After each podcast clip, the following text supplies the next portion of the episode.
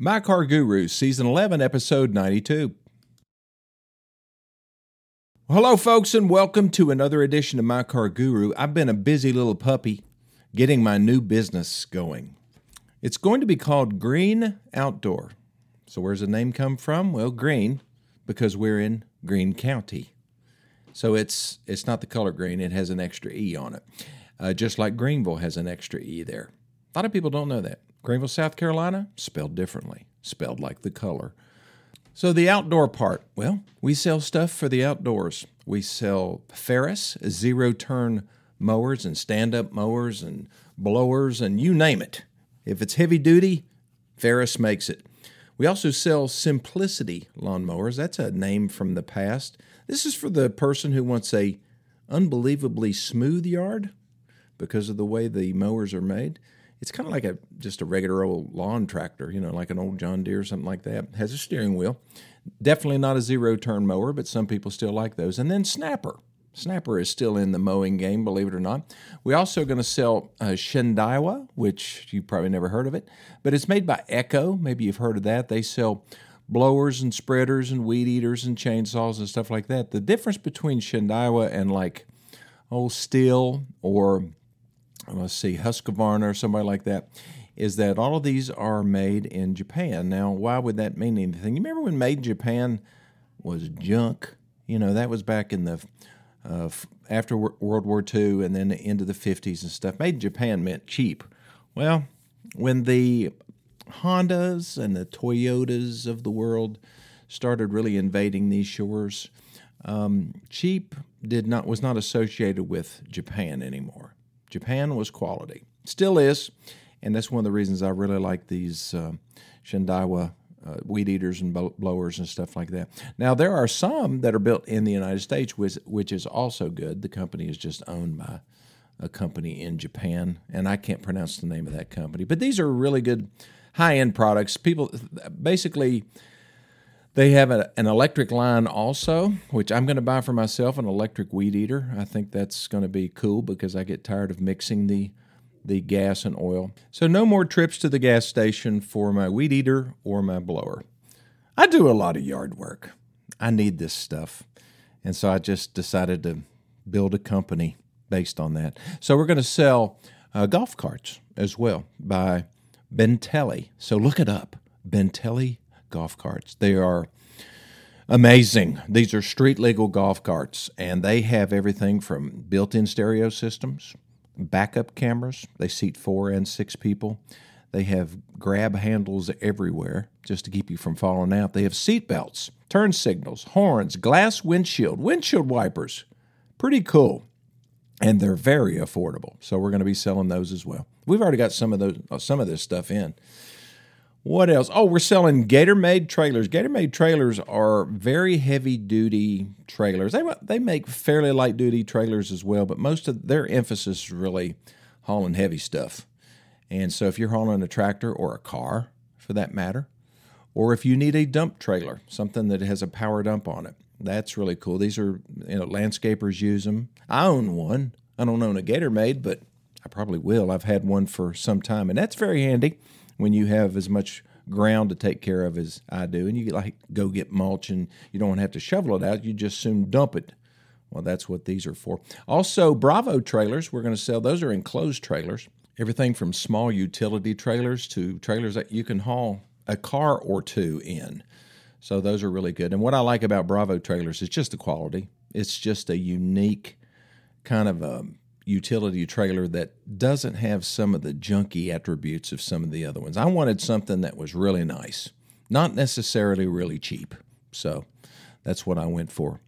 And we're going to sell high-end patio furniture and umbrellas and accessories for the for the outdoors in addition to bull grills and outdoor kitchens. So we're going to be selling all of that. So it's going to be exciting. It's called Greene Outdoor. You'll be able to check it out later on at greeneoutdoor.com. You can't yet, but you will be able to. So we'll be in business, probably be opening in September. So let's move on. Let's talk cars for just a minute. I am going to review something that's very important today. Many of the phone calls that I get are people that have been referred to me by people like you who listen to this broadcast and maybe have listened for several years and been through my entire portfolio a number of times. You know, I'm like a boomerang. Sometimes it comes back, right back to you. Because there's uh, there's there's a lot of things to talk about as far as the car industry is concerned, the history of the car business and all that. I mean, I just it's hard to run out of topics, but one that keeps coming back is the I guess the potential for getting ripped off. And it's because of many of the characters that come in and out of the car business, not the ones who stay in it for the long haul. I mean, if you look at some of the dealerships in our area, for example, in Upper East Tennessee, you're going to find a lot of stability. Now, some of them have changed hands. You know, some of the dealerships have been sold out to larger corporate entities, and they're, you know, well run organizations and they want to maintain their reputation. Others have been you know, just family businesses forever. I mean, we've had a, a big change in Kingsport recently, uh, as where a bunch of dealerships changed hands. Uh, there was a, a, number in Johnson City and Upper East Tennessee. It's happening all the time. Now there are some fairly stable uh, dealers that have been around, like the Friendship Group, for example. Mitch Walters and his team. You know, he started small, and now I don't know. He probably has 20, 25 dealerships now, um, and you know, you can look at the Wallace organization. You know, they sell Subarus and um, Volkswagens and I think Hyundai's. Is it Hyundai? I can't remember. But a lot of these organizations are reliable. Now, you might have a bad character that is waiting on you. And I've tried to, to help people understand some of the early signs that there, there might be a problem. And so these are the people that that call in, you know, and I appreciate you referring them to me. Typically they they won't call my cell phone. I don't know whether you guys forget my easy to remember cell phone number, but many times they call the switchboard and leave a message. And I always try to call them back. Um, well, I always call them back if I get the message. And I talked to one just the other day that was a referral. And it was about a situation that they would like to get out of because they bought too much car. They didn't know what they were buying. They didn't read the contract. It's all that same old stuff, you know, that we talk about all the time. Well, not all the time, but a lot of the time.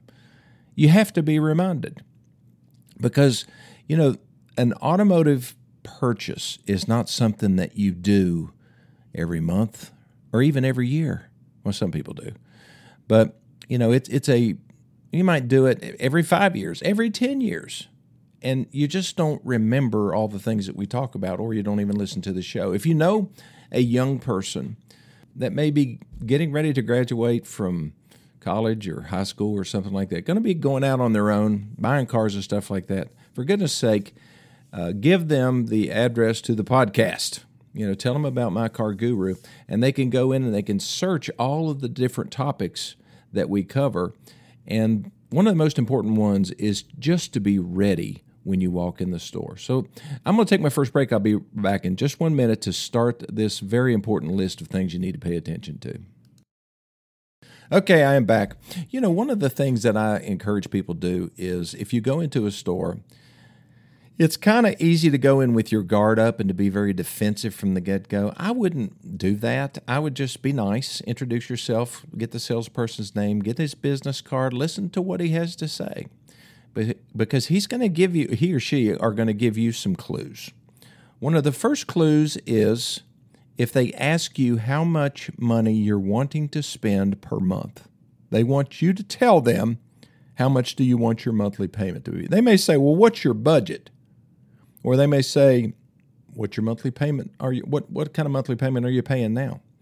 You know, that's a lead in right there because a lot of these people that a lot of these dealers want to, you to focus on the monthly payment. Now, Lennie, why do you say that? You say that a lot. Well, the reason is because if the customer focuses on the monthly payment, they're not focusing on the most important thing, which is what they're paying for the car, how much they're getting for their trade in, and what the trade difference is. If you take A minus B equals C, C is what you have to pay what you're really paying for the car. because you've got um, that's the amount that you have to finance. Now, if you have a payoff on on your trade in, then that payoff doesn't just you know disappear. It's not like you're on Star Trek where they take your payoff and beam it into outer space. No, it stays with you. It follows you around. And a lot of people owe more on their cars than what the car is actually worth. But you have to be aware of all these numbers. So if you get a salesperson that really early in the conversation said, "Well, how much? You, what kind of monthly payment you looking for?" Look out, because he's been trained to say that. And when they present numbers to you, so you've picked out a car, you've walked around a lot, test driven stuff. Let's say you've developed a nice little rapport with the salesperson and everything's going good. You like him, you like the car. And then they bring you the numbers of what it's going to cost to trade. And they may tell you what the sale price is and the trade value, but they've also got the payment. Sometimes they'll just quote a payment. We can get this car done for you for 450 a month. Well, what's the term? Oh, that's uh, 84 months. Well, what's the interest rate? Um, it's uh, 7.9. Well, how much am I paying for the car? What's the selling price on the car? Oh, well, hold on a second. I have to go talk to my manager. Look out. It's coming. They're going to try to close you on the monthly payment. What you need to do is if they say, how much you looking for as far as a monthly payment is concerned? You say, well, that's not important. I want to look at the car, pick the car. I want to know what the selling price is on the car, how much you're going to pay me for my trade, and how much trade difference it is. You mean payment doesn't matter? Not yet. Doesn't matter yet. I want to know what I'm paying for the car first, and then we'll talk about the monthly payment. How's that strike you? Okay. Now, one of the big advertising ploys you hear a lot, you hear it a lot around here, is uh, a lot of diggers will say, "Well, we'll pay you ten thousand dollars over book value for the for your trade in." Now, is that possible? Can they really do that? No, they can't do that. They can't even do $5,000 over book value for your trade. Otherwise, they would pay you that for your trade without you buying something else, wouldn't they? I mean, if your car's worth $5,000 more than book value to them, then just sell it to them. Get a check. Oh, you mean you'll write me a check for, uh, for $5,000 over book value for my trade? Uh, no, it doesn't work that way. You have to buy something first. So, how could they do that? Well, the way they do it is they mark up the one that you're looking at, the car that you're thinking about buying. So, in order to be able to give you $8,000 over book value for your trade, they've got to mark up the new one $8,000. They've got to have enough margin to work with because your car's worth what it's worth. It's not worth some inflated number. They're going to look at a book value. They're going to you know, do a little research. We use a thing called Fastbook.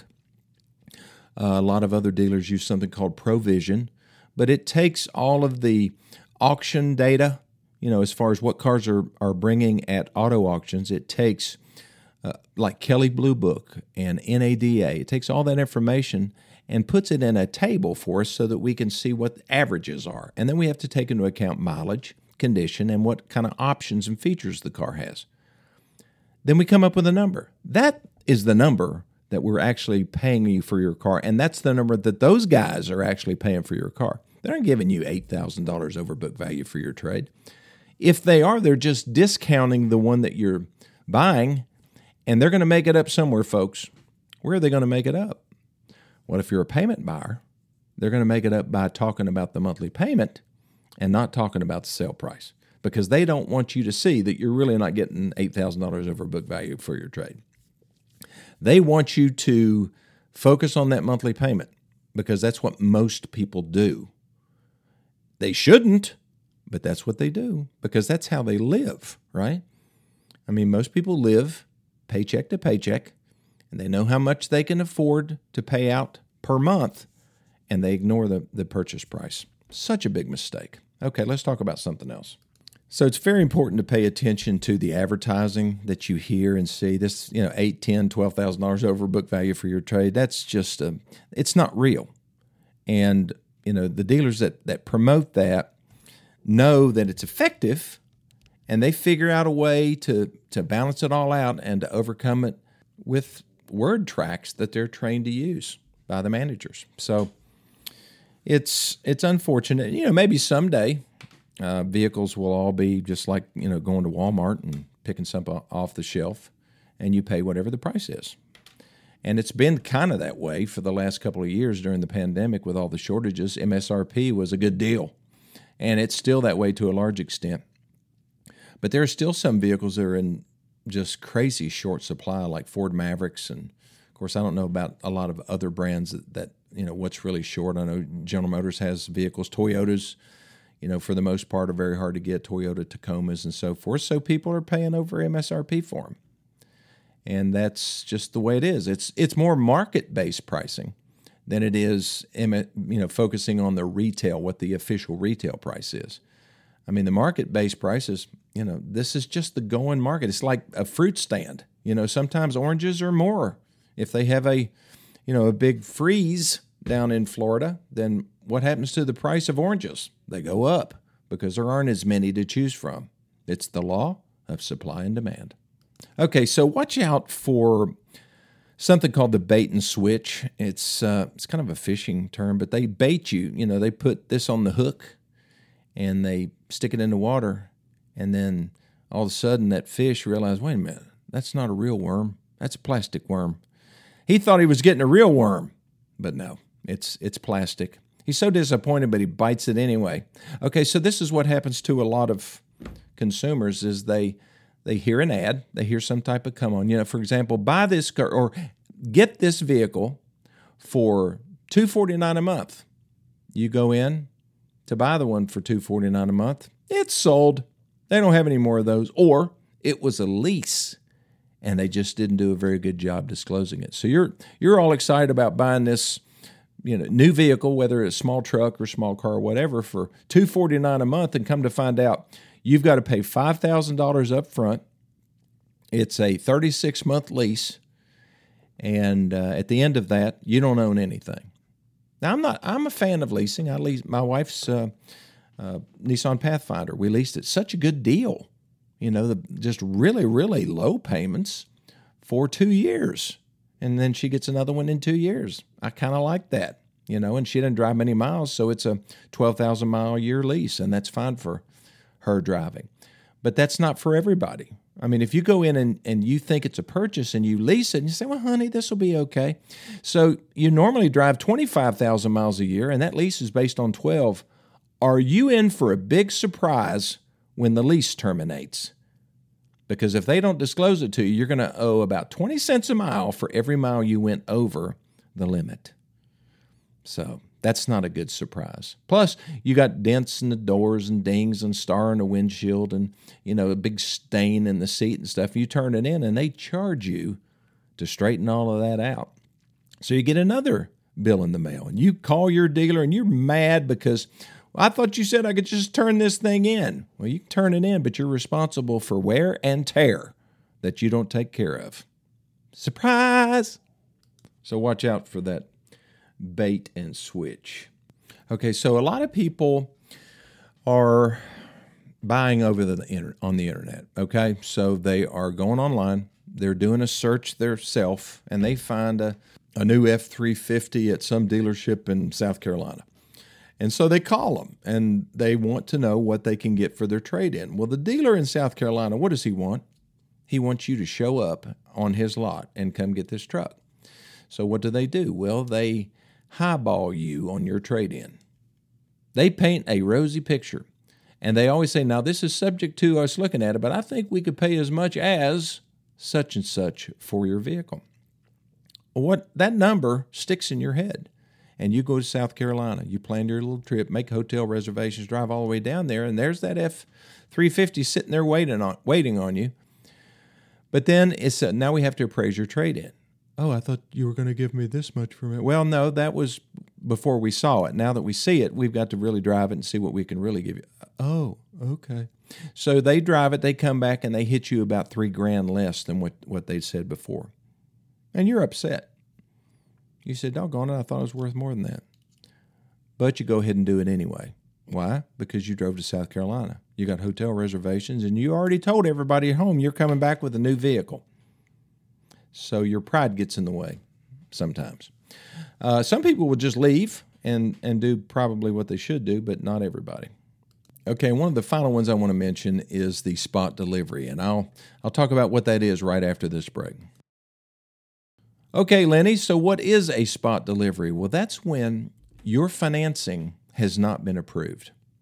They don't know if they're going to be able to get you done or not. It's spot deliveries happen most of the time because somebody has very marginal credit and the first two or three banks that they've called it into have turned it down.